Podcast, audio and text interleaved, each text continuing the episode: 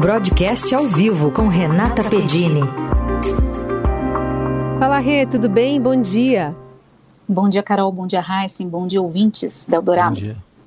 Rê, você vai repercutir para a gente um pouco das falas do ministro da Fazenda, Fernando Haddad. Disse, entre outras coisas, que não tem dúvida de que o Brasil deve crescer acima da média global no evento aqui em São Paulo, de que o governo não pode oferecer à sociedade um crescimento menor né, do que essa média mundial. Bom, quais recadinhos ele passou? Deu um afago no Congresso também? Exatamente, falou sobre crescimento, falou sobre Congresso, mas um ponto bastante importante no qual a gente deve colocar atenção e que tem bastante informação também nos jornais a respeito disso é o cenário fiscal, o cenário das contas públicas. O ministro da Fazenda, Fernando Haddad, veio para São Paulo ontem para participar de um evento da revista Exame, uma premiação, e falou para uma plateia de empresários. É, o mercado financeiro, empresários, enfim, sociedade em geral, está observando aí no noticiário e muito atentamente esse esforço do governo de organizar as contas públicas, né? E a gente sabe que o governo apresentou uma proposta com uma nova regra fiscal, uma nova, uma nova regra para organizar tudo isso, que é o arcabouço fiscal, que já foi aprovado, mas para que ele cumpra a meta dele, que é zerar o saldo negativo, a gente já contou aqui diversas vezes, precisa de mais receita, né? Precisa arrecadar. Então, o governo tem um pacote estimado aí em torno de 170 bilhões de reais que precisa, é dentre as medidas desse pacote, algumas precisam ainda de aprovação. Então, uh, economistas estão fazendo muitas contas em cima do que é que pode realmente ser aprovado, o que é que não deve ser e quanto de receita a gente vai conseguir para tentar chegar a esse resultado. Então, tudo isso passa por muita é, negociação ali e a gente trouxe ontem no broadcast, nosso serviço especializado aqui da Agência Estado, uma conta feita pelo ex-secretário do Tesouro e economista da ASA Investments, Jefferson Bittencourt, de que desse valor o governo só deve conseguir 80 bilhões de reais. Então, seria a metade. E aí é um problema, né? Porque ele não vai estar cumprindo a meta. Ontem, o ministro da Fazenda falou um pouco sobre esse compromisso. Vamos ouvir. Se amanhã uma medida das dezenas que a gente mandou sofrer um revés, a gente tem que imediatamente substituir por outra. Tem que ir acertando o que for necessário fazer para a gente arrumar a casa. Nós não podemos cansar. E como ninguém na minha equipe está muito cansado, eu estou confiante que ele vai dar certo.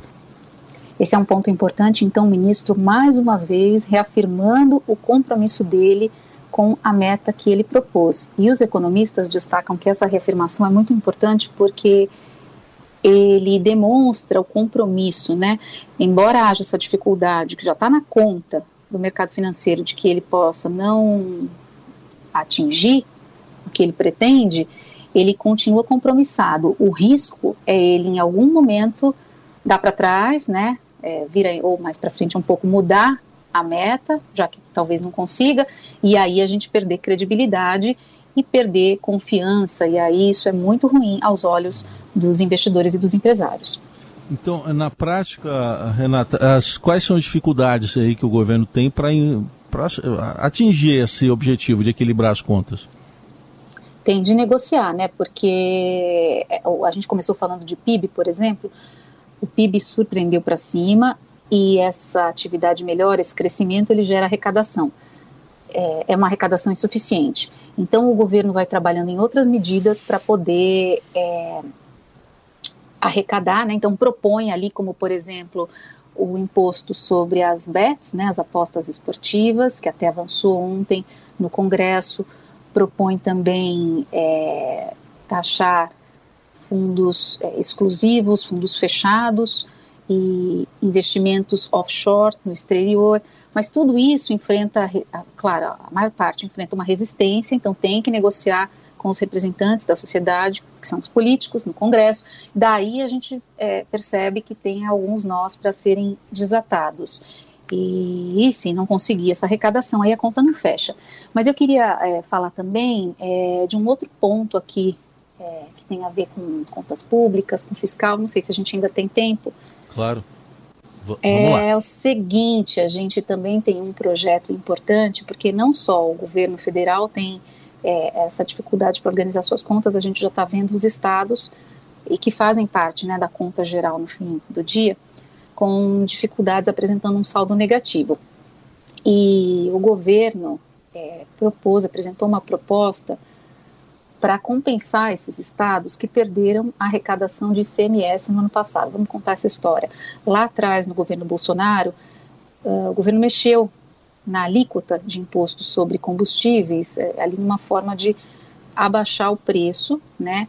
Houve um acordo entre os estados, se fixou uma alíquota única em reais e a gente teve um alívio, acabou até ajudando a inflação, mas os estados perderam.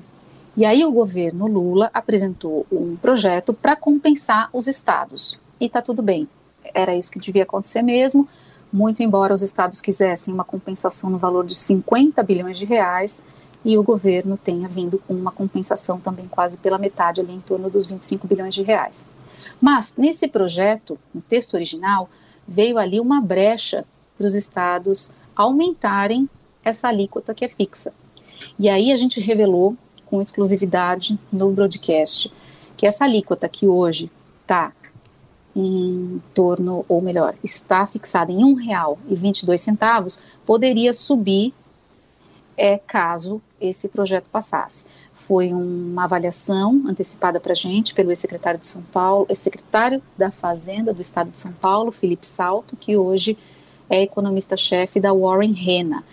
E a partir da repercussão negativa, o relator, que é o deputado Zeca Dirceu, do PT, fez uma mudança.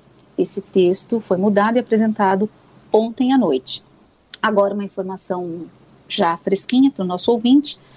É, nesta manhã, Felipe Salto e também a estrategista de inflação da Warren Rena, a Andrea Ângelo, já avaliaram e consideram que, apesar do Zeca Dirceu ter retirado uma brecha ali para aumento de imposto, não está totalmente eliminada essa possibilidade e que se caso o conselho que representa os secretários de fazenda dos estados entenda que, por exemplo, é possível é, é, é até aumentar já que o preço do petróleo também está subindo, né? Quando essa alíquota foi fixada lá atrás, o petróleo estava custando 75 dólares o barril e agora está custando 90 dólares o barril há uma possibilidade de um aumento na alíquota fixa do imposto sobre a gasolina e isso representaria inflação na veia em 2024.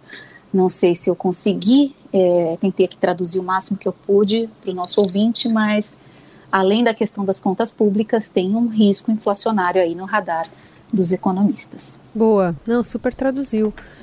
Renata Pedini, que sempre às quintas-feiras aqui faz esse bastidor, né? Conta pra gente os pormenores dessas apurações também no broadcast. Rê, obrigada por hoje, viu? Até semana que vem. Muito obrigada, bom fim de semana para vocês e para os nossos ouvintes.